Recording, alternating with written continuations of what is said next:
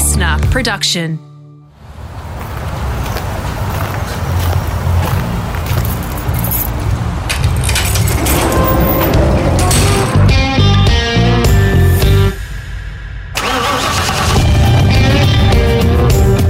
I'm automotive commentator and journalist Greg Rust, and this is Rusty's Garage. In this episode, I'm at Mount Panorama for the biggest weekend of racing on the Australian calendar, the Bathurst 1000. To celebrate the Falcons' final race here, Ford has decided to stage a speed comparison with various cars, including the awesome Le Mans winning GT. Expat Aussie Ryan Briscoe knows the car well and has flown out from America to drive it. We found a quieter spot in the 23 Red Racing Team Transporter in the paddock to talk about his diversely successful career and how it all began. you know, Uncle Doug for sure. Uh, my dad uh, was rallying as well uh, at the same time. Doug kept it going a long time after Dad stopped. I think Dad uh, committed more of his time to, to work and to me and, and my go karts and stuff. But um, yeah, no, definitely uh, racing in the blood. Um, yeah, my you know Dad and Uncle Doug, you know, loved the the rallying and. Um, you know, it was funny just catching up with them, you know, this week and talking about the old rally times and cars that they had and how they raced them and how they drove. And um, it's very different to what I do, but at the same time, it's, you know, all the same sport. It is the antithesis of, of what you've gone into from a career point of view. Were you ever tempted by rallying? Have you ever had a steer of something like that? No, well, I uh, I drove Neal Bates's uh, Toyota uh, back when I was you know test driver at Toyota F1. So um, we did a thing out at Oran Park. There was a dirt track out there, and it was a four wheel drive. Uh, I think it was a Corolla or something, but. Um, it was it was really cool. So different to what I was driving, the Formula One car at the time, um, and to make it turn, you actually had to get on the throttle. You know, being a four wheel drive, which was completely different to what I was used to. But other than that, actually, uh, my first taste was probably. Um, back when I was racing go karts and I was teammates with uh, Rosberg, and I'd go on holidays with them every now and again. And uh, one time, Keke took us up to Finland um, in the winter, and uh, we went to this sort of. I guess it was kind of like a driving school. Um, I forget what the car was. It was a rear wheel drive, and, and we went through a series of courses. So Nico and myself and Keke did some driving too. But uh, we started on like this big oval, and the goal was to drive the thing sideways the whole way around the oval and just learn how to drift on ice. And uh, and then there was a slalom course, and then we uh, ended up on this cir- about a one kilometer circuit and just thrashed doing laps around that. With the walls were just snowbanks, and. Uh, so that was just a really, really good experience. I'll never forget. Just you know, really learning about car control, and I was just racing go karts at the time, so uh, it was pretty memorable. Have you retained contact with him? I mean, he obviously went on to win the Formula One World Championship and then shocked everyone by Yeah. pulling up stumps. Were, were you surprised by that, and have you maintained contact with him? Yeah, yeah, we're in touch. Um, uh, it was surprising, um, but at the same time, I, I, I understood where he was coming from. But I mean, it, it was surprising, no doubt, especially when you are retiring from a, a winning program where he could have very well come back and won the championship the next year and the year after that. You know, so um, but yeah, I think you know he's he just loves what he's doing. You know, and it's he, I wouldn't be surprised if he gets back in into racing again. But uh, you know, he's been keeping so busy doing everything outside of actually driving. But within motorsport, um, I, am not sure if you agree. I've never really talked to him about that specifically, but. Uh, it was definitely an interesting, uh, interesting call, wasn't it? Absolutely. We'll get to your karting career in a moment because it was stellar, some great achievements there.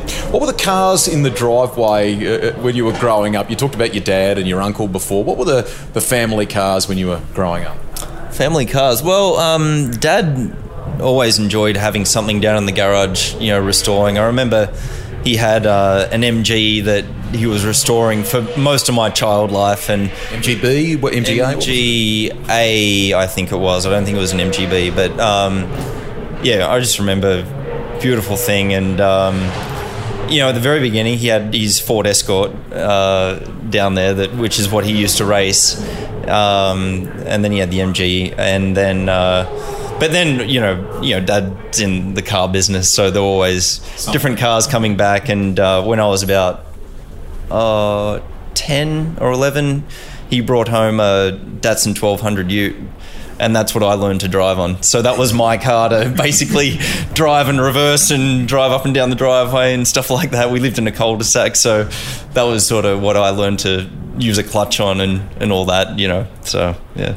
Awesome. How did the foray into racing start, and and where was the first race? Tell me about the first go kart and so on. Um, yeah, well, Lithgow actually uh, is where I started. Uh, all that far from where we're doing this interview, really, is it? No, and I actually called in on the way up here yesterday. So I was yeah driving up, and I saw the sign for you know combined districts kart club and i was like oh i've got to go in there so i just pulled in i was hoping some you know, some karters might have been there testing. It was raining, uh, but no one was there. But I just sort of walked around a bit and took a photo. And you know, I haven't been to Lithgow racetrack since you know, shit, probably the mid '90s to early '90s. So I mean, because I raced there when I started, and then you know 95 97 yeah then i left here and, and went to race full time in europe but um, yeah, Lithgow, that's pretty much where it started. The first time I ever drove a go kart, uh, which was just, I don't know, dad just, I don't know if it was our go kart or just a friend's, but I went to Raleigh, um, or Rally, sorry, Rally Kart Club up near Coffs Harbour. Yes. Which still probably rates as maybe one of the best go kart tracks in the world. Yeah. yeah um, but yeah, I drove that when I was maybe nine. So I just remember I drove a kart then. I've I don't really remember it, but I've got pictures. I'm there with my you know motorcycle helmet on and you know the motorbike leather gloves and you know my sneakers which are worn out with holes in them from skateboarding and stuff. And there I am driving a go-kart and then I, I didn't start racing till I was 11 and my first race was at Lithgow. Fantastic. Did it come easily to you? Did you immediately think man this is a bit of me. I mean w- w- what effect did it have on you? Um yeah, I don't know. It, it did come easy for sure. I never felt like I had to, you know, go outside my comfort zone to to do anything special to race a go kart. And uh, I just started, and you know, Dad as a mechanic, it was just so meticulous. So we always showed up with the best looking, you know, the cleanest, the cleanest go kart, and and I think that always made a big difference because you know our stuff was always straight, nothing was bent. You know, it was like uh, you know really good preparation, and a lot of thanks to Dad for for the hours he put in down in the garage preparing carts every weekend. I have more respect for what he did back then now than what I did at the time. Um, but yeah, I mean, we we started the first couple of races were okay. I was on a a DAP chassis that was way too big for how small I was. I was a tiny 11 year old. I'm not that big of a 37 year old right now, but I was a tiny 11 year old. And uh, so soon after that, you know, after a few races, we saw that all the all the fast guys were winning on a dyno chassis or Dino chassis. Um, and uh, so we got a Dino chassis, and then as soon as we got that, I started just winning races and. Uh, yeah, it all sort of happened pretty quickly. I, I mean, it was all it's a bit of a blur now because yeah, we just kept winning. I was running different classes, and and uh, before I knew it, Dad was like, "Let's go to let's go to the World Championships in Portugal." Because Courtney was going, he he picked up sponsorship from Tony Kart, and so they'd invited him to go over to the Junior World Championships um, in Portugal in '95, and so sort of pretty much last hour, I think Dad was like, you know, we, we could go and do that. So we just packed up, we rented a couple of carts from CRG and uh, took all our own engines over. Took our engine builder, who was Brian Lindsay, and um, he had experience with racing in Europe from years before. So we just went over there, spent the month, um, got set up at the factory in Italy, and they gave us, you know, a van to go to the track, local track to just test the carts at. And then uh, I, went, I went. We did this one race um, in Portugal in the cadet class. So there was like they sort of split juniors into two because there were like over 100 entrants in both classes and only 32 would make the final. So we went there and we are just like, oh, if we can make the final, this will be this will be an accomplishment, you know, just to show up and be a presence. And well, in the end, I, I qualified second after all the heats. We did five heats. I was on pole for the pre-final and then uh, you would run one set of tires for the whole weekend. And uh, we, I ended up graining the front tires a bit and uh, ended the final, I think, 11th. You know, the front tires were just finished, but um, came back home uh, to finish the Australian Championship. Um, and then it was a couple of months later, and we got a phone call from CRG, and they uh, said, "Hey, you know, we'd, we'd love to sign you up as a factory driver. And so from then, basically, all my racing was was paid for, and um, you know, sort of led to me then. Uh, a year later, when I was old enough to race in the senior class, to move to Italy and race full time on the World Championship circuit. The, the, record books show, you know, Australian titles, titles in North America and Italy and, and things like that. Was that moment you just talked about pivotal in changing it from what perhaps would have been a, an all-consuming hobby to, uh, okay, this is serious. I, I think I'm going to chase this as a as a career now. Yeah, well, I mean, when I started racing go karts, and even when we went to do this one race in Portugal, I mean, I was just a kid. It was never even a thought of mine that I was pursuing a racing career. Like I, I just it never. It's not like I was racing go karts. I was just having fun. I was just having fun and racing. And um, no, honestly, I mean, you know, where we don't have the money that it takes to, you know, go to you know professional racing or even that level of go kart racing that that I went to in Europe.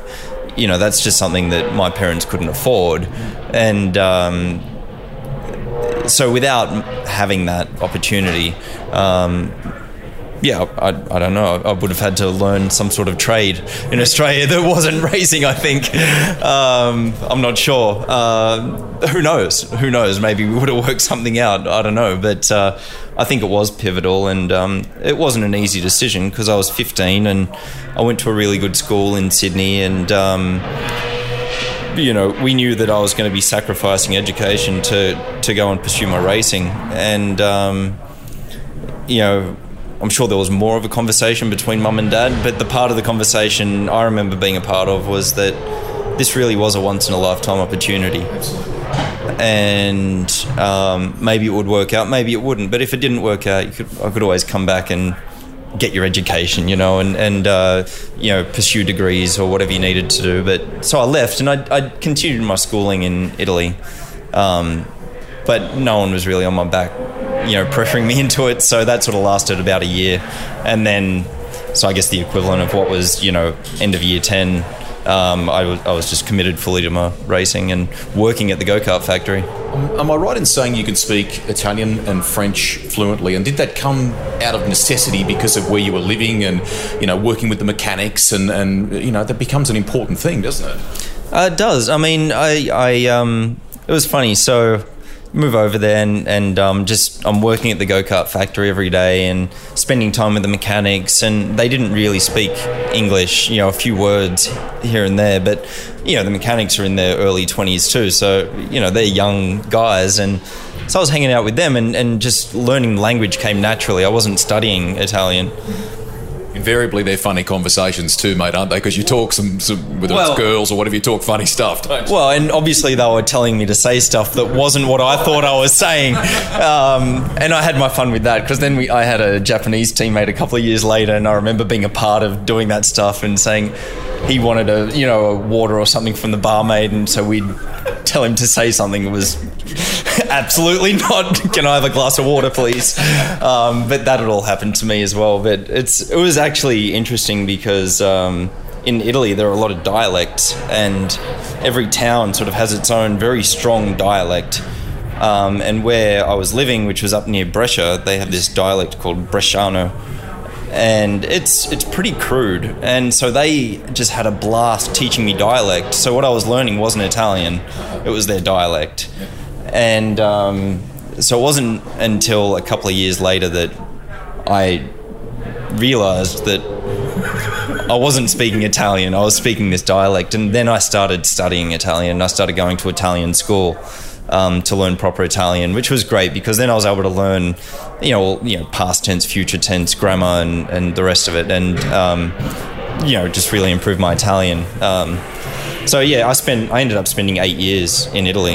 You know, between racing go karts and then when uh, I started racing cars, I, I stayed in Italy, um, just a different part of Italy.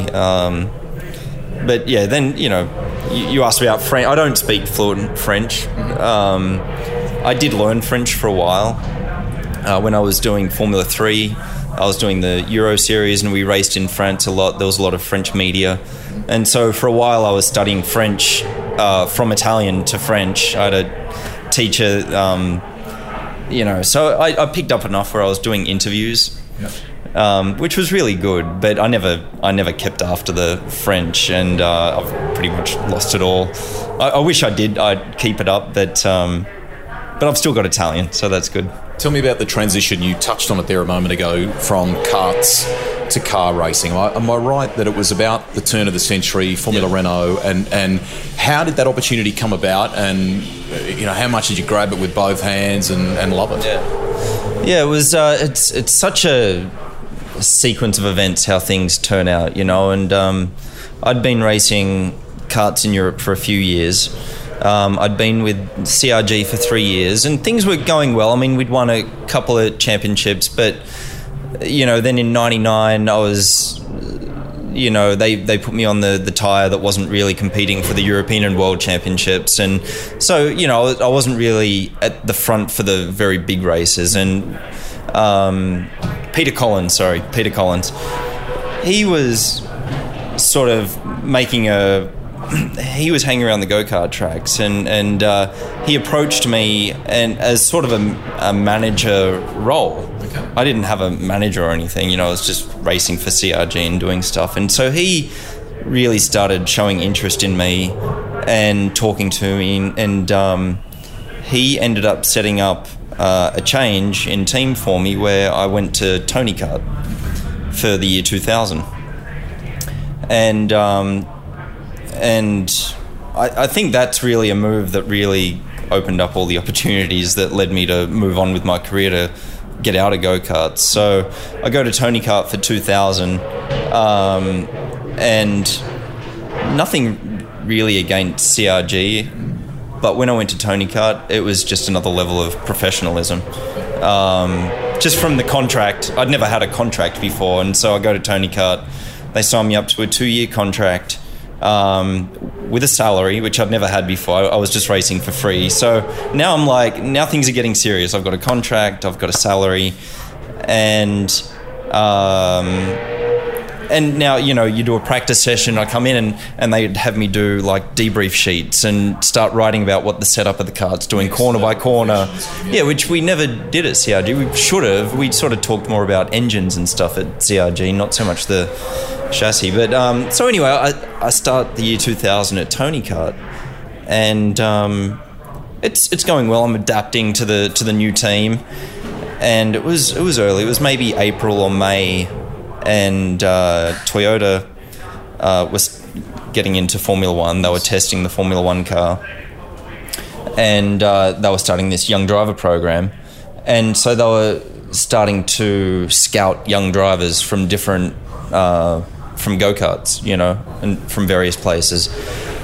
Um, so the the team manager at Toyota was uh, Ange Pasquali, and he was heading up the young driver program, and he'd heard of this Tony Kart driver, uh, Franck Perera, and he'd won the I think he'd won the Junior World Championships and Formula A World Championship. So he was like the hot shoe, young, uh, really fast French driver and uh, so he came to Tony Kart, to Mr. Robazzi, to ask if um, he could arrange a meeting with Franck uh, at Monza to talk about the future. And Robazzi talked uh, Ange into meeting me as well at the same time. So, which was massive to me because Mr. Robazzi was very intimidating, never really showed what he thought, and I always just thought he hated me, although he just hired me. But you know, it was like you never knew. Like, um, and just for him to really push Toyota to make this meeting with me was was massive. So I remember I drove to Monza. Uh, you know, t- the F1 cars were all testing out there, so I go out there and, and have this meeting with uh, Ange Pasquali, who's Corsican, so he's like half French, half Italian. He's Corsican, and um, so we do this meeting, and when we did it all in Italian, and I think that first off was very impressive to him that I spoke Italian. And um, so, anyway, it, it led to okay, we'd, we'd, like to try out in this program. So, for the rest of the year, then um, we did a well, it was two big sort of scouting tests in Formula Renault cars. So, we did one at um, we did one in Magione in Italy, just a small track, and we did another one at the I think it was the A1 track um, in Austria. And uh, and there were a couple of drivers there that had experience in cars. Uh, uh, Vilander was one of the drivers that went. Um, Kubica was one. Franck, myself, but there were a lot of drivers. There were there were a few Swede drivers they kept on trying out because Ove Andersson really wanted a Swede driver to be a part of the program. Um, but anyway, I went through all the tests and uh, came out and, and I must have done really well. And um, by the end of that year, they pulled me out of the uh, Tony Kart contract, um, put me into the Formula Renault Winter Series at the end of 2000. So I did the Winter Series and then signed me up to do full time Formula Renault the next year. Things progressed pretty quickly from there. I mean, that's the thing to let our listeners know. If, they were to look purely at your at your CV, it looks like this seismic jump, mate. Because the next thing you get an opportunity, you know, an extension of what you've talked about with Toyota that, that leads to testing opportunities, and and then later Friday. The Friday driving role, I mean, that's huge. Yeah, it, it, it was crazy actually. I mean, because here I am at, you know, just out of go karts, and now so my first year in cars, I'm doing Formula Renault, we uh, had a really good year. I won the Italian Championship, uh, won a couple of races in the Euro Cup Championship, which we weren't doing the full season in. So just the few races we did, I won two of them, which was amazing. And then at the um, in in September, they offered to give me a test in their F1 car. It's like really. So this is you know like you did a double take when you looked at me then. So you must have done that at the time when the call yeah. came through or whatever. Yeah. Where was the test? Uh, I mean, this is in a great period of Formula One. Admittedly, Toyota at this stage are kind of the new kids on the yeah. block, but but you know fans that love the sport, love the engines in that yeah. era, and, and so on. Where did you drive it? What did you think? Was it was it mind blowing? It was mind blowing because here I am, just out of a Formula Renault car, barely out of go karts, and um, we went to Paul Ricard, which was you know Toyota had their you know garages and everything, so that was the test track, and uh, just went and it's got long straight as well. So here I go in the F1 car, and it was just mind blowing. I mean, the power, the downforce, and I mean, it was just such an amazing experience. Um, um, so I did the test, and then they offered to sign me up as you know test driver the next year and and do Formula 3000 at the same time, which is a massive step from what I'd been doing in Formula Renault. So things probably progressed a bit too quickly looking back to be honest but you know they would ask me so do you feel up to it? You know is this what you want to do? I'm like uh, yeah. Of course i do like no person's going to turn no i wasn't going to say no but you know the next year was you know it was a bit of a challenge. I was testing f1 cars I was racing F3000 with drivers that have been racing cars for years and years and years. Um, and, uh, you know, it was, it was, a bit of a difficult year. You know, I, um, you know, the team I was racing for won the championship the year before with Justin Wilson. Um, but the year I came in, everything changed. They were brand new cars. So everything was new. Teams was needed to do new setups and everything. And, um, you know, halfway through the year, um, you know, I'd had some decent like mid pack results, but I wasn't competing for wins or anything. And I think you made a pretty decent or significant change in the racing side of it then, didn't you? So. Yes, yeah, and I think a lot of it was me, you know, just lack of experience in a car that was that big and heavy to drive. And I was little still, like I was still pretty little. And a Formula 3000 car was a car that you really needed to muscle around. I mean, no power steering, big heavy car, very comparable to an Indy car.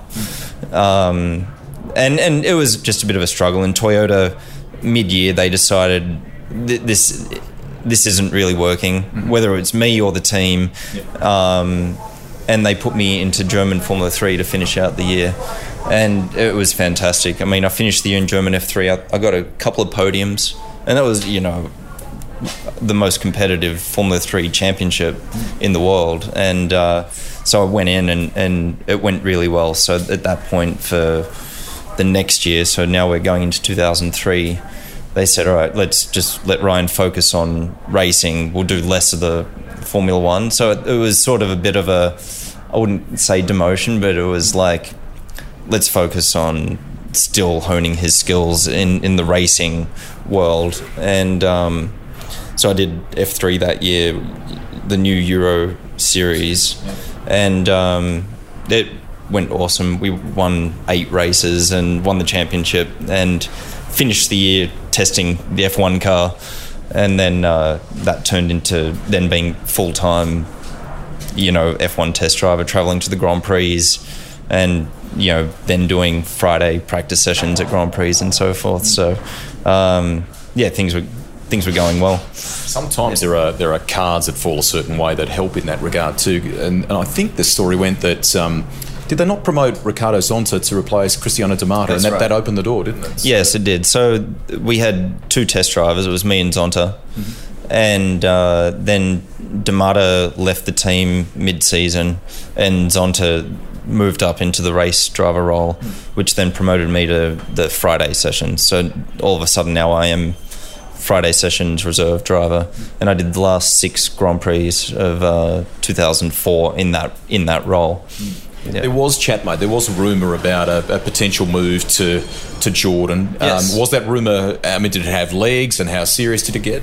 It, it yeah, it had legs. Um, it was we were trying to make it happen, and um, I was. I mean, firstly, I was hoping that I'd get the seat at Toyota. Mm-hmm. You know, also being part of the young driver program, had, and they brought me up through the ranks, and it's I, I was hoping that's where it was leading to, which had been the initial idea of the whole deal, but Toyota hadn't been performing. Um, they'd been spending a lot of money and not getting the results, and basically from above, then they were. Um, it came down from Japan. We need two drivers in our race car that have won Grand Prix. And that wasn't me. I'd never raced in Formula One. so uh, at that point, they signed, um, who was it, Trulli and uh, Schumacher, Ralph Schumacher, to pretty long term contracts. So at that point, we're like, okay, what are my options? Because I was at the point where, okay, this is my time to either try to get a race seat or at that time I was thinking it's easy to fall into that role as a test driver and be because some drivers would just be test drivers then sort of for the rest of their careers and it's not what I was looking at. And um, so Toyota were talking to Jordan about providing engines so there was going to be that link um, but they were still they were still short like one and a half million and Toyota wasn't prepared to really spend that for me to race for a team that wasn't theirs. But they said you could do it if you find the money. So I actually came out here and did a little bit of, you know, fundraising, which is I'd, I'd never done it before, and I, I don't think I was very good at it. Didn't really know where to go, but I remember going to uh, Lindsay Fox's office in Melbourne. How did that conversation met with Lindsay Fox, and it, I don't think it went well at all. I think he asked a lot of grilling questions, and I probably didn't have the right answers, but. Um, but it wasn't for him, and, and so during this time, I'm like, "Fuck, how are we gonna how are we gonna make this happen?"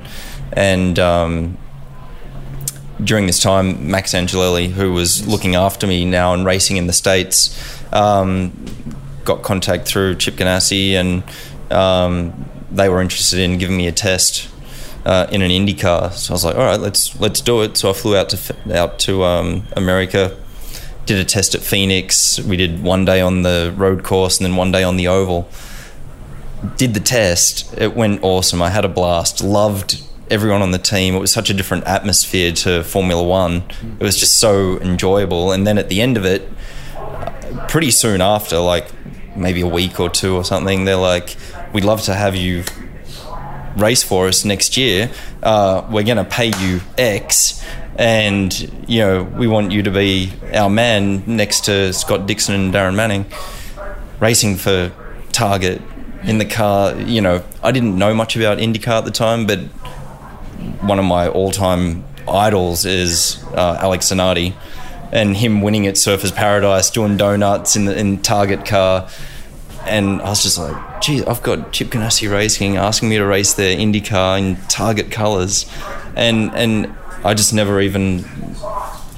I just completely dropped any Formula One aspirations at that point and just said, that's it. That's what I'm doing, and uh, just went blind into oval racing. it's a, it's a, a big change, but it, a little surreal at the same time. I mean, Ganassi, legendary. You talked about the you know the famous colours. To be a part of that operation is is huge. I want to understand how. Can you share with our listeners how different the car was to drive, and particularly on ovals for the first time? I mean, that's a, that's something yeah. very different, isn't it? Yeah, it is. Um, I was just so ignorant going in. Like I'd I, I hate to say it, I'd never really watched IndyCar like outside of Surfers Paradise and a few laps at the Indy 500, but I was never I, I was so engrossed in Formula One. That's all I really used to watch, and uh, so I went in thinking, you know, pretty confident young guy, and um, I didn't really know what a car should feel like on an oval, and um, so I went in, and yeah, we had a lot of we had a lot of accidents, and. It, and it wasn't an easy year for the team either. We were we were running Toyota engines underpowered, massively underpowered, and trying to make up the difference by running less downforce. Um, and so, I think for a rookie coming in and doing IndyCar, it was one of the more difficult situations. There wasn't much testing. Um, but you know, I had I had some really good races, and I think it was the second race of the year you know, albeit it was a it was a street course back sort of more in my wheelhouse, but I almost won like my second IndyCar race at St. Petersburg, and then got tangled up with Kanaan and took me out of the race. And and uh, but you know things, you know, I had a I had a just such a good time racing the cars and great new challenge and doing the Indy 500 for the first time. I mean, I just I had no idea how big it was and just uh, that first time walking through Gasoline Alley out to the starting grid, um, I'll just never forget it. Like it's always special, but that first time I ever did it, I just it's just electrifying, and to see that many people in one place, and so those sorts of experiences, they were just uh, unreal. You know, I got a pole position at Sonoma that year. Um, and then and then I had the massive crash at Chicago, and that sort of put everything to a stop for a while. Um, but you know, I, I, knew that you know, basically America was you know where my future was was going to be in racing. More with Ryan Briscoe in a moment. In this series, I speak to some of the most passionate riders, drivers, designers, and collectors I know, like Merrick Watts the radio funny man and stand up comedian who loves a good road trip and has been known to buy a resto project or two after a long lunch. I'd been drinking. I got I got on the Gumtree, and because I'd seen this bike, funnily enough, in Adelaide, I'd seen this old bike, and I went, "That looks great." And it's then a, I it's went, an ex-police bike, it's an ex-police bike, yeah. and it was in uh, concours condition and I bought it. And then I literally woke up the next day and I went, God, I had the weirdest dream last night. and I bought a police. Oh my God, I bought a police bike. And it wasn't even like in Adelaide. It was like miles away. And oh yeah, I've, I've still got that. There, that's that's at my house. Ask me when the last time I rode that was. Yeah, when did you Not last this ride year. that? Not this year. Not this year. Listen to the full episode with Merrick Watts here on Rusty's Garage.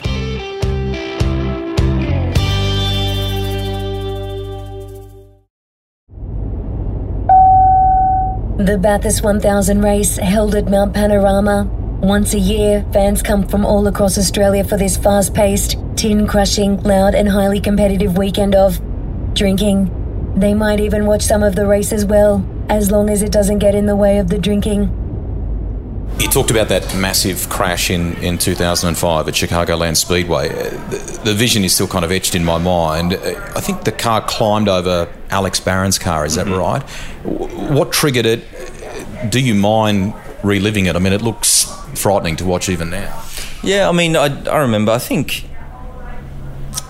you know, um, there were sort of unwritten rules in over, oval racing where if you, you know, enter on one groove, you hold that groove, and this and that. And I think I was a little bit too stuck on what the etiquette rules were, you know, and um, um, I remember we went into turn three at Chicago, and I went in on the middle groove, one groove up from the bottom of the track, overtaking uh, Alex Barron, and he sort of came down, and I think my lack of experience and you know we we just tangled wheels. I think if that same scenario would have happened a few years later, I, I would have gone down with him and the crash wouldn't have happened. So, in the end, I think it was probably my lack of experience and, and whatever. But um, we tangled wheels, and next thing I've, I've ridden a wheel of his side by side, open wheel cars, and it, next thing it's just vertical. And you're doing, you know, 215 mile an hour, whatever that is. Big, big in K's. 360 or 70, I'm not sure. Um, yeah, and so next thing it's just vertical. It was, a, it was a beautiful day. I remember the blue sky. Um, but uh, I knew, you know, I'm, I'm not really religious, but I remember, you know, praying to God for a second, like, can we come out of this? And uh, um, yeah, just, you know, I was okay in the end, you know, broke a few But, but bones. injuries though, yeah. Yeah, um, I mean, it was it was a massive impact. I think they saw on the uh, on the car the G-force spiked at 100 and between 170 and 190 Gs. I mean, it went straight into the pole. The engine stuck on the pole and just dropped to the ground, like right where we went in. And I pirouetted, and uh, but there was there was fire too. We were using methanol back then, so there was fire in the cockpit when the car came to a stop. And um, I remember the I must have blacked out, but when I came to, I remember there was fire and it was hot and everything, and the officials came to get me out of the car. And I just remember being in there. The first thing I did was wiggle my toes. I was like, okay, I can feel my feet, so that's good. And then they're there trying to get me out, and, and I remember telling him like, "Go away, go away," like because I didn't want him to get burnt. Meanwhile, I'm in there burning. But no, but they dragged me out of the car and, and put me on the stretcher and put the fire out. And I just, I, I didn't have like bad burns, but I just inhaled some, and so I had burns in on the insides of my lungs a little bit. So I had to use oxygen for about eight days, I think, after the crash, just because of the scabbing inside. Um, but I had, you know, microfractures to seven vertebrae. I broke both collarbones and um, maybe a toe in my foot. I can't remember, but I mean, relatively small injuries, you know. Um, in hindsight, so yeah, I mean, I was I was extremely lucky for for the how big of a crash it was. It's a brutal game, mate. Um, you would part ways with with Chip. Uh, how difficult was was that to negotiate? Because you talked a moment ago about what uh, everything had kind of come together. Legendary outfit. You're a part of this this operation. It must have been tough to take. Yeah, I mean, I was there wasn't any sort of negotiation. I was pretty much on a hospital bed. Um, I think, you know, there were probably a lot of doubts whether I would want to come back and race IndyCar. Um, and I wasn't sure I wanted to at the time either. Um, yeah, I mean, I, I had doubts as well. I just wasn't sure how I was going to recover and if I was going to enjoy it anymore. How did you get on top of that? What what what did you do to you know make Ryan Briscoe say yes? I you know I've got to get back on the horse. Well, it was it was interesting. I mean, it was kind of a funny sequence of events. So I was I went to Italy to you know do rehab and and heal, and then it was uh, so the, the crash actually happened on the 11th of September, and then so it took about three months to heal up. Um, it was December, and I'm in Homestead doing some pre Daytona testing. I was going to do the 24 hours with with Max, Angelelli, Wayne Taylor, and uh, I'm on the timing stand. I hadn't even driven the car yet, so I hadn't driven any car since the crash. And So I'm a bit nervous. I'm excited. I'm nervous, you know, to get in a Daytona prototype. And I'm on the timing stand, and I get a phone call, and I look down, and it's plus four nine, blah blah blah blah blah. So I'm like, the only plus four nines I have are Toyota. so I'm like, okay, I'll take this call. So I answer it, and it's uh, Richard Cregan, uh, the you know general manager at uh, Toyota Formula One, and he's like, "Hey Ryan, uh, how's it going?" I'm like, "Oh, I'm good. I'm just at the racetrack." He's like, "Oh, good, good, good." Um, hey, uh, would would you be interested in coming over and uh, doing a test for us um, in Spain? I'm like, uh, "Yeah, I'd, I'd love to." Um, he's like, uh, "Well, we we're going to need you here tomorrow."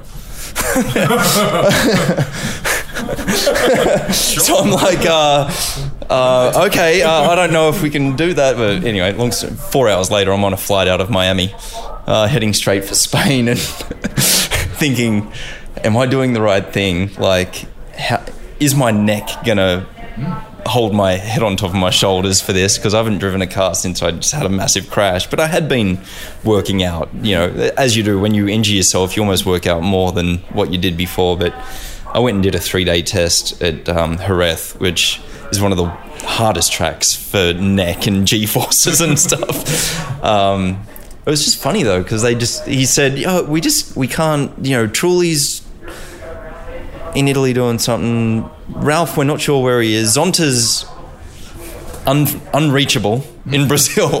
like they didn't have any drivers, so uh, they just rang me up, and I just said yes, I'll do it. And um, The irony is, it was good for you, wasn't it? It was good for you to realise, okay, you know, it was great. It was great because I got in the car, did three days in the car, and ran really well. We did tire testing and aero testing, and the, it was just fantastic. It was so much fun to be back in a Formula One car.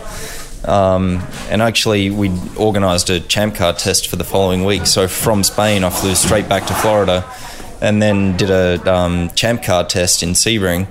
And um, so then things were rolling, and I was confident and, and felt strong, and I was like, you know, mentally. Um, I was like, yes, this is I can do it. Nothing's changed, and uh, you know, let's let's get on let's get on with business. And so, you know, I um, started you know trying to find a, a IndyCar or Champ Car ride for uh, 2006.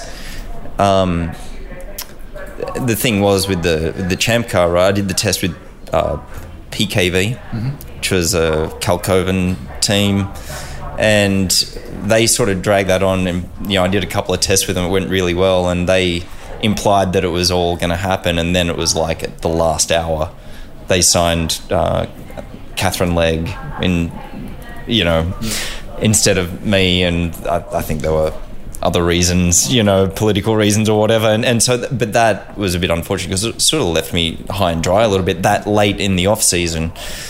So then I started talking to some IndyCar teams, and I remember talking to Rahal, and and I really got the impression that people were a bit nervous about how I was going to handle ovals again. Okay. Champ Car didn't do ovals. And so that was never even a problem. But IndyCar was still like 90% oval racing. They had three road courses. And, um, you know, and I'd sort of made a vow to myself after the crash. I was like, I'm, I have no problem going oval racing, but I'm only going to do it with a top team that I know that it's, you know, the equipment is safe. And, yeah, you know, there was sort of a new respect for the danger of oval racing and high, and super speedway racing. So I was like, okay, I'll only do it with a top team. And then uh, Dryan, I started talking to Dreyer and Reinbold, which is a small team, and went to them, and they were really interested in me. They wanted me to do like the full season, and we went back and said, no, I just want to do the road courses. So I think there was, I definitely had a barrier still, and it wasn't just from me; it was from Max as well, and and my parents.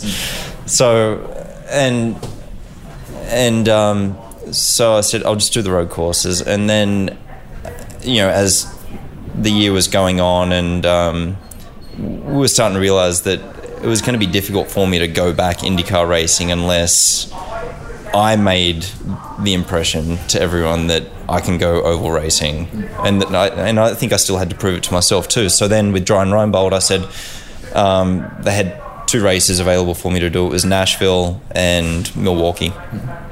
So I ended up doing uh, four races with them. I did Nashville, Milwaukee, uh, Sonoma, and Watkins Glen, and uh, and it was the best thing I, I did really to just get back into the IndyCar scene because I went out and ran competitively. Um, we actually picked up the podium at Watkins Glen.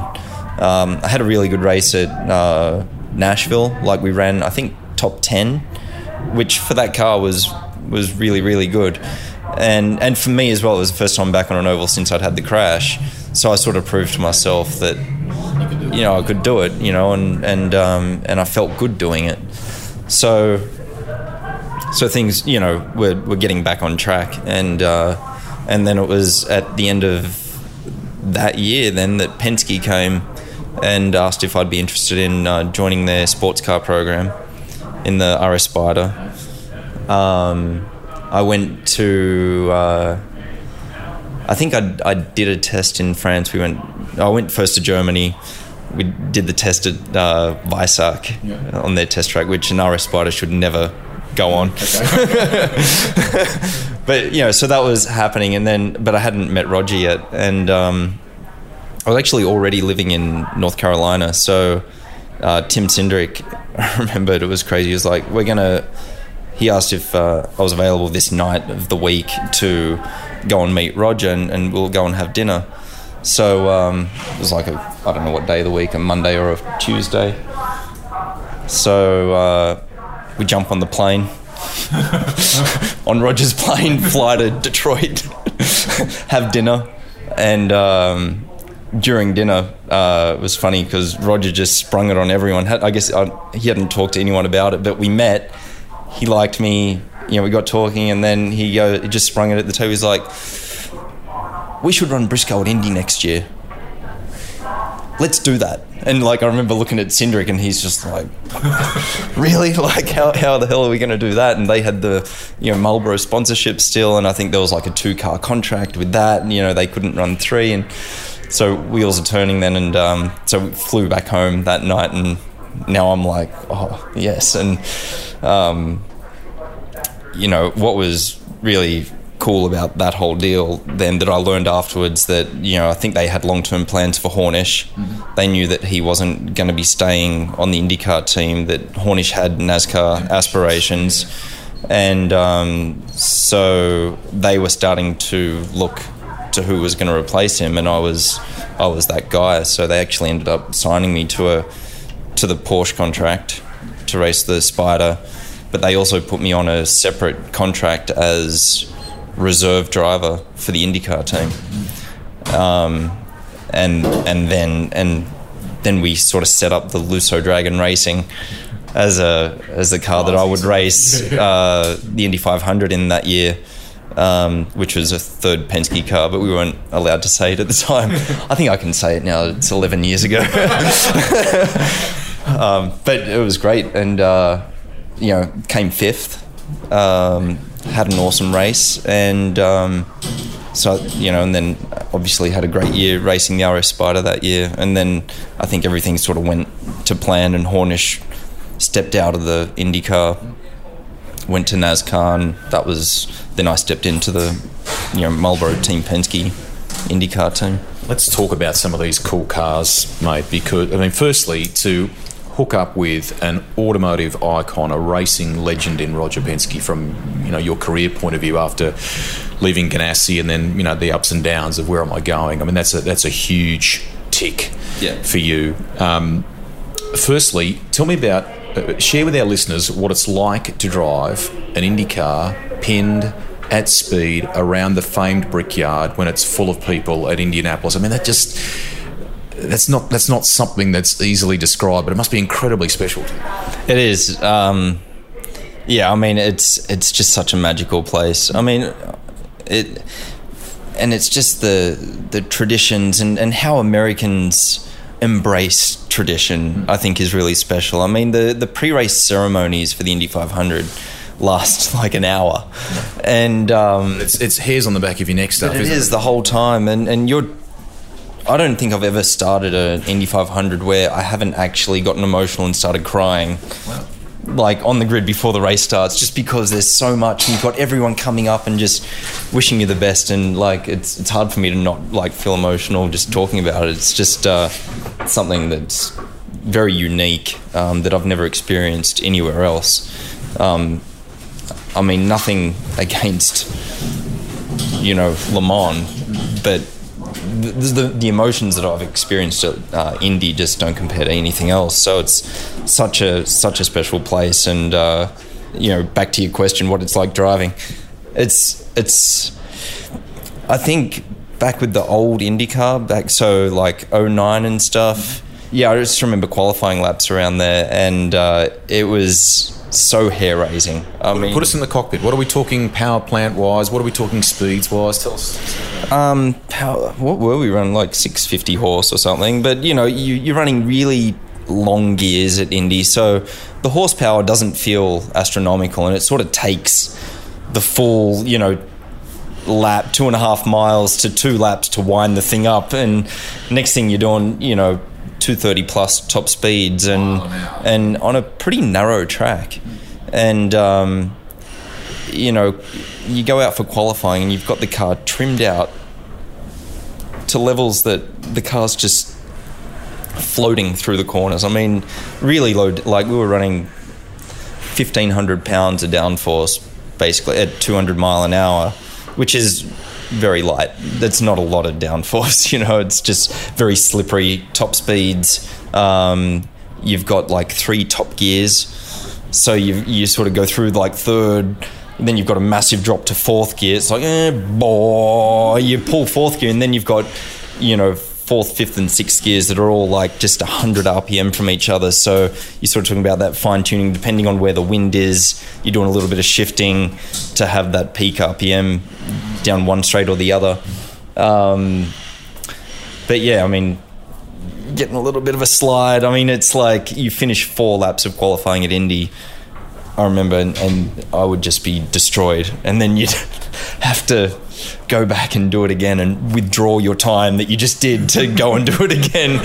It's, I think, it's still extremely stressful qualifying at Indy. I, I think they've made it so that you can do more qualifying attempts and not withdraw withdraw your time, which is better for the fans because more drivers do more qualifying attempts, but but back when you every time had to withdraw your time to go again, I mean, it was stress to the max, absolutely. And um, yeah, I remember like qualifying third, and I qualified second and third on the old car, and it was just hard, hard, hard work. And I remember the year I qualified pole, which was the first year on the new car, was actually a lot easier than when I had qualified on the front row the, the previous years. But uh, but only qualified on pole by like a thou- 10, one ten thousandth of a second or so. It was so close with Hinchcliffe. That part of it was stressful, just watching him go for it and be so close. But um, but yeah, I mean, any time going at those speeds around Indy is uh, is special. You got your first win from memory at uh, at Milwaukee. H- How much of a relief was that? And I want to, for the sake of people listening, I mean, you got to join a very cool Penske club by doing that to win your first race with that organisation. Paul Tracy, Elio Castroneves, Rick Mears, the legendary Mark Donohue, and here's Ryan Briscoe ticking that box too. Very cool. It was it was it was a massive box to tick. It was really good timing. Um, Milwaukee always followed immediately after the Indy 500, and so I'd gone to Indy. You know, it was my first race in a you know Marlboro colours at Indy. Um, we were having an okay race, but it was sort of highlighted by me having contact with Danica Patrick uh, in pit lane. I mean, it was it was a racing incident on pit lane, but I copped a lot of flack for it, right? And she was so popular, um, and she really made a huge scene about it, you know. And um, so then all of a sudden, you know, it's like everyone's rumoring, you know, Briscoe's out at Penske, this and that, and it's just you know uh, Typical motor crazy racing. town, typical motor racing, and um, you know I'm what four races into being a Penske driver, and he hasn't won a race yet, you know, and it's like there's a lot of pressure to to be a winner when you're racing for Penske. And um, so to follow that up then at Milwaukee, which is one of the toughest tracks that you'll ever go to. Yeah, it was extremely good. It was extremely good timing to, to get that win, and it was just a really fun race. Good race with Dixon the whole way through, and uh, just a massive win. It was number three hundred for Roger, um, and uh, amazing to think that almost exactly ten years after that, he's got five hundred now. So I mean, it's a massive. record of wins he's got per year. But uh, yeah, that was number 300 for him. And, um, you know, then the year just kept getting better and better. I think that took a lot of weight off my shoulders and sort of just really started coming into my own in the team. And, um, you know, we followed up with another win at uh, Mid Ohio and uh, finished, I think, fourth or fifth in the championship, which was good. Um, and and then we got the, the win at Surfers Paradise too in the non points race. So That, that was my next really question to you. I mean, to win in Australia with that organisation, I mean, that's a famous, famous race, and that must have felt cool. cool. Oh, it was. Um, that was amazing. Actually, it was. Uh, well, and as I said, like earlier in the in the show, just one of my idols of, of racing was Alex Zanardi, and one of my best memories is him winning at Surfers and doing donuts in the last corner. And uh, so, for me to you know go and win at Surfers on the exact same track, um, you know, in a car, I guess it was now basically ten years. I think he won in it was ninety eight or ninety nine, I think. But so it's ten years later, and I'm at that level and uh, and winning at Surfers and IndyCar. I had to go and do donuts in the last corner, so I did. How exhilarating was the ride around there? I mean, it's it's an unforgiving joint. It's a bit like a pinball machine if you get it wrong, but if you get it right, it must must be cool. It is, yeah. I mean, it's um, I'd say for sure the toughest street course. Um, that well, sorry, there's Macau. It was pretty tough, but didn't race Indy cars around there. But uh, no, it's it's a tough place. It was very fast. Um, I remember qualifying for that race was in a drying track condition, so it started wet and then it was drying, and so every lap's faster. And uh, had a great battle with uh, Power and Dixon. I think Power got the pole, and I was second, and Dixon was third. Um, it was just a great battle, really challenging, and uh, yeah, and um, so to win there was pretty phenomenal. Fellow Aussie Will Power you're talking about, and Scott Dixon, the Kiwi, of course, who's done some phenomenal things in, in his career in, uh, in IndyCar and continues to do so.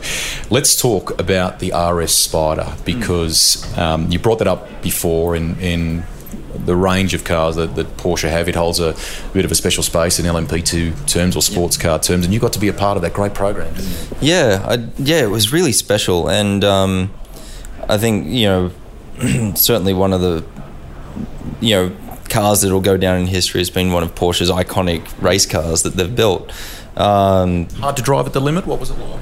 What easy? Oh, it was great to drive. It was so good to drive. It had so much downforce, and um, it really was. I mean, you know, any car you drive to the limit, you've, you're on the limit and you're finding its limits. But it really was a really good car to drive on the limit. Um, massive speeds. Uh, it was actually speed wise, it was very similar to an Indy car. I mean, and this was a much heavier car than an Indy car, but I remember, I think it was the following year, it was in 08. Um, I can't remember the reasons. I replaced, just as a one off at Detroit, one of the, I think it was Sascha Maassen.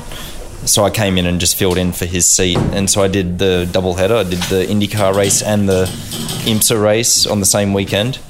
So I was driving the IndyCar in the, in the RS Spider, Um, and the RS Spider was a lot easier to drive than the IndyCar because it had power steering and stuff. But I did an overlay from qualifying, and um, the lap time difference was exactly one second. The IndyCar was faster by one second, and the only difference was the straight. Like the IndyCar just accelerated and had a bit higher top speed, and that's the o- that's the only place where the lap time was faster for the IndyCar, and everywhere else the Spider was braking as late, if not later, than the IndyCar. The corner speeds, minimum speeds. Uh, in the slow corners, the Spider was quicker in the minimum speed. So, you know, it really was an impressive car. And, and we used to, you know, we'd go to Sebring and just uh, it was it was a lot of fun. With a good team of, of guys as well, great team of, of racers that you were Yeah. you were paired with or partnered. with. Yeah, great, great team. Um, I was partnered with Sascha Maassen.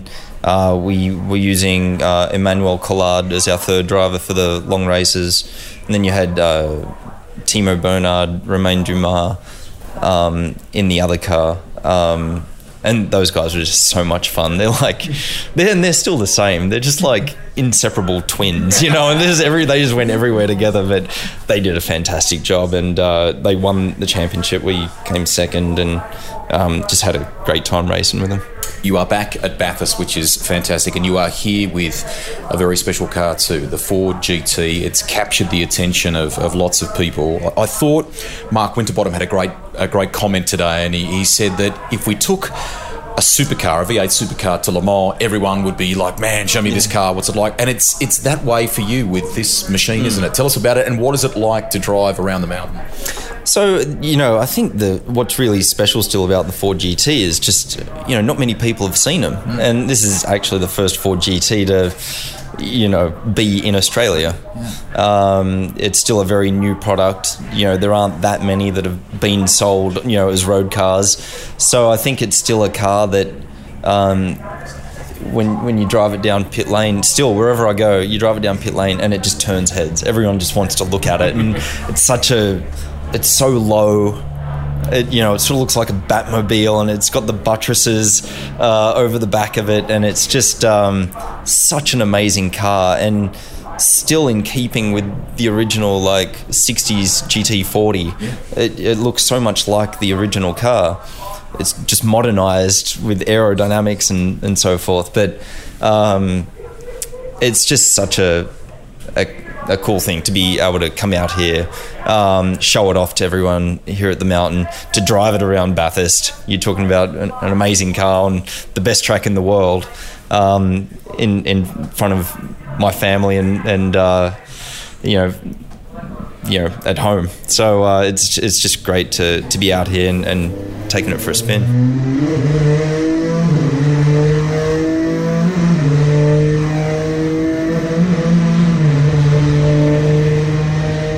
Are talking in terms of, of horsepower and some of the data on that? 3.5 litre twin turbo, is that right? Yep, um, yep, V6 twin turbo. Um, I mean, so the road car puts out 647 horse. Which is impressive as it is. Yeah, um, it's just there's you know, and it sounds awesome. You know, for a turbo, you can hear the turbos. It's loud.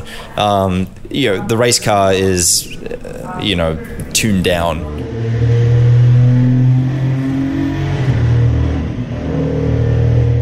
Uh, you know, you got the balance of performance, and we, we have to pull the boost out of it to race against um, our other competitors, and just for a speed target that you know IMSA and want us to race at.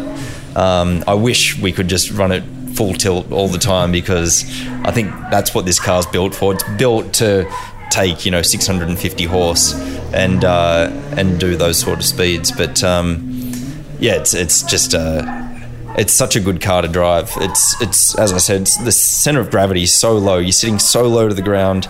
Um, the Mustang's such a cool car. I was sitting in the garage earlier, and uh, I had the Mustang like right in front of me.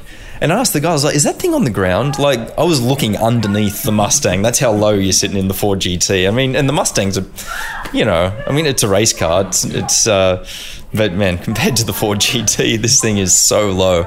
And um, yeah, and so now what we're in our third year racing it in the States, and uh, I've had a lot of success. Um, you know, a couple of the, you know the team won Le Mans, uh, we've won Daytona twice, and I was in the Daytona winning car this year, which was amazing. So the car's had a lot of success in the short time it's it's been around, and um, I think it's just I was so excited when Ford talked about bringing it out here to Bathurst to show it off. Um, in front of my you know home crowd. You know, I was uh, stoked to be a part of that. So much so that you were in the simulator prepping for it. I, I saw some pics of that, which is great. It brings Well, you. It, it- I mean, any, ex- I was like, you know, the simulator. It's it's very cool and it costs a lot of money, but. You know, it's still a bit of a video game, and I was like, "Who doesn't want to drive a Ford GT on a you know ten million dollar or whatever it costs video game at Bathurst?" So when they said uh, we were testing at Atlanta last week, and I'm at the test, and they were like, "Hey, we just got Bathurst on the simulator because they didn't have the track before." I I'm there. I'm there. Yeah, they're like, "If you want it, you can come up and drive." I was like, "Oh yeah, let's do it." So I went up and. Um, yeah, did some hot laps and tuned it all up. I got the setup perfect, and I had my you know soft tires on the thing, and I put the long gear ratios in it, and uh, and um, yeah, I was doing like 58s or something on the sim, so it's got potential. I mean, that car is is perfectly suited for a track like Bathurst. I mean, that's it's built for top end and and fast corners, and that's that's what Bathurst is all about. That leads me to a, an obvious question, and that is: Is there some unfinished Bathurst business for you? You've obviously been here with Jimmy Richards and the Holden Racing team um, in supercars, so it's not completely um, new to you, so to speak. But would you like to come back and have a, have another crack at the 1000? I'd love to. Yeah, I mean, I, I love this race, the event. Um, I love driving the supercars. You know, they're great cars, unique and difficult, um, but I've always enjoyed it. And um, so, yeah, I mean, the last time I did it was 2013, and um, it's it's just been a bit difficult because you've sort of got to commit to the Pirtek Enduro Cup which is you know the three races, which is which is really cool. Uh, it's just that when you're racing for a championship overseas, and you've got to be flying back and forth, and, and I remember the last time I did it in 13, it was just really it was really hard. It was taxing, and I couldn't come out and do any testing throughout the year, um, and it was hard to sort of give 100% of myself uh, to the team over here uh, because of the the busy commitment um, in America. Um, but yeah, I mean, absolutely. And being here this weekend, you know, it's I just like I want to get out there and, and have another go. Um, but yeah, I mean, I, I, I wouldn't rule it out. I mean, I haven't been talking to anyone about it, but uh, I'd love to. Cool. Let's power through some stuff to finish here. The podcast is called Rusty's Garage. So, firstly, what is Ryan Briscoe's daily driver? Um, I have a Ford Raptor F one fifty Raptor in the states, which is my uh, company car. Which is thank you Ford for that because it's uh, it's an awesome company car, and I live where it snows a lot in the winter too. So it's just a beast in the snow. It'll go through anything. Are there any like your uh, like your dad had when you were growing up? Are there any resto projects in the garage? And if there aren't, what's on the wish list? Um, well, there there could be a Ford GT. Uh, in in in the near future, so Like hint, hint, wink, wink. so yeah, I'm pretty excited about that. Um, yeah, so uh, but no, I'm, I'm not much of a mechanic, so I'm not I, I'm not really into the restoring. I, I love new cars a lot. So, what is is is there a Grail car? If your wife said to you, "Okay, unlimited budget, knock yourself out," is there one that you you would have to have? And it doesn't have to be a modern car necessarily. Is there a supercar of some kind that um, you'd like to own? oh man, um, it's it's hard to beat. I mean, this sounds like branding, you know, but uh, you know, Ford the new Ford GT is is pretty amazing, and I've been able to test it and um, you know drive it and drive passengers and stuff, and it's about as good as it gets as a road car. Um, I don't know. As far as anything else, I'm not. I'm not really sure. Like there are so many cars, and I've I've been able to drive a lot of great cars, you know, for people and just various events. Um, I do love Porsches. Um, I actually got to drive a couple of weeks ago a 918 um, Spider, which was pretty mind blowing. Um, but yeah, I mean, it's you know, I don't know. I just cars are so expensive. Typical race driver. you probably got the first dollar you own. Right. Um, what do you listen to when you drive? Are you uh, are you sort of dictated to by by the family and what the family wants to listen to? What's on the Yeah. radio or podcasts? Hey, Dad, can you put the silly songs on? like, oh, really? Again, Uh, yeah, so yeah, a lot of silly songs. Um, but I, I honestly, I, I don't. I'm not stuck in one genre. Um, I love uh, like '90s rock music, um, but I also like uh, like EDM music too. I listen to a lot of that. It's just sort of you can space out to. to what, dri- what drives you mad on the road? What habits of fellow motorists get under you? Um, oh, so many, so many. I really shouldn't be allowed to drive on the road because I'm just you just get so annoyed with people on the road. Um, and it's hard in America because there's just no etiquette. You know, like you know, staying in the slow lane if you're not doing the speed limit, or you know. Uh, so here's one: someone overtaking a truck who's doing five under the speed limit, and they sit in the fast lane and don't like finish the pass, and they're just sitting there, and you're like, "Let's go," you know? yeah. Um, I don't know that general stuff, the stuff that everyone gets annoyed at, I guess.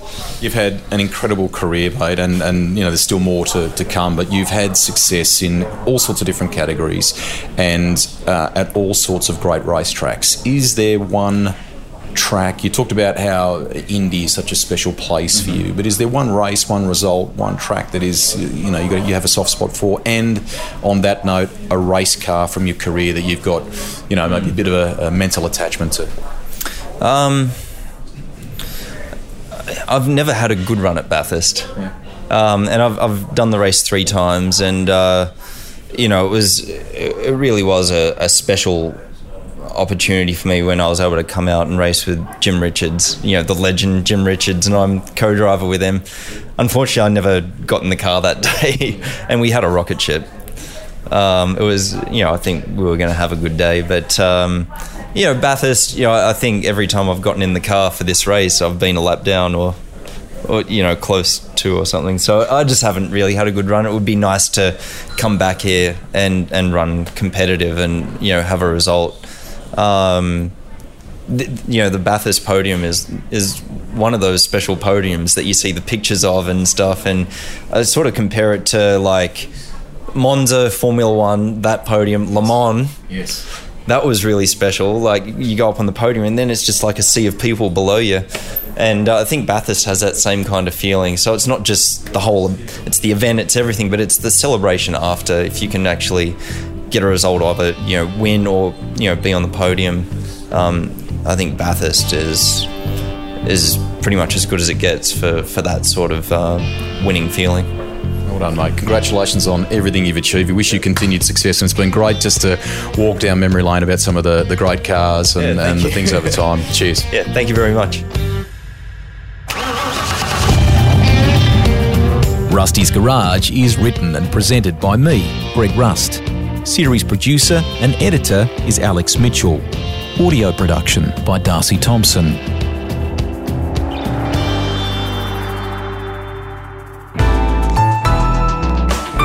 LiSTNR.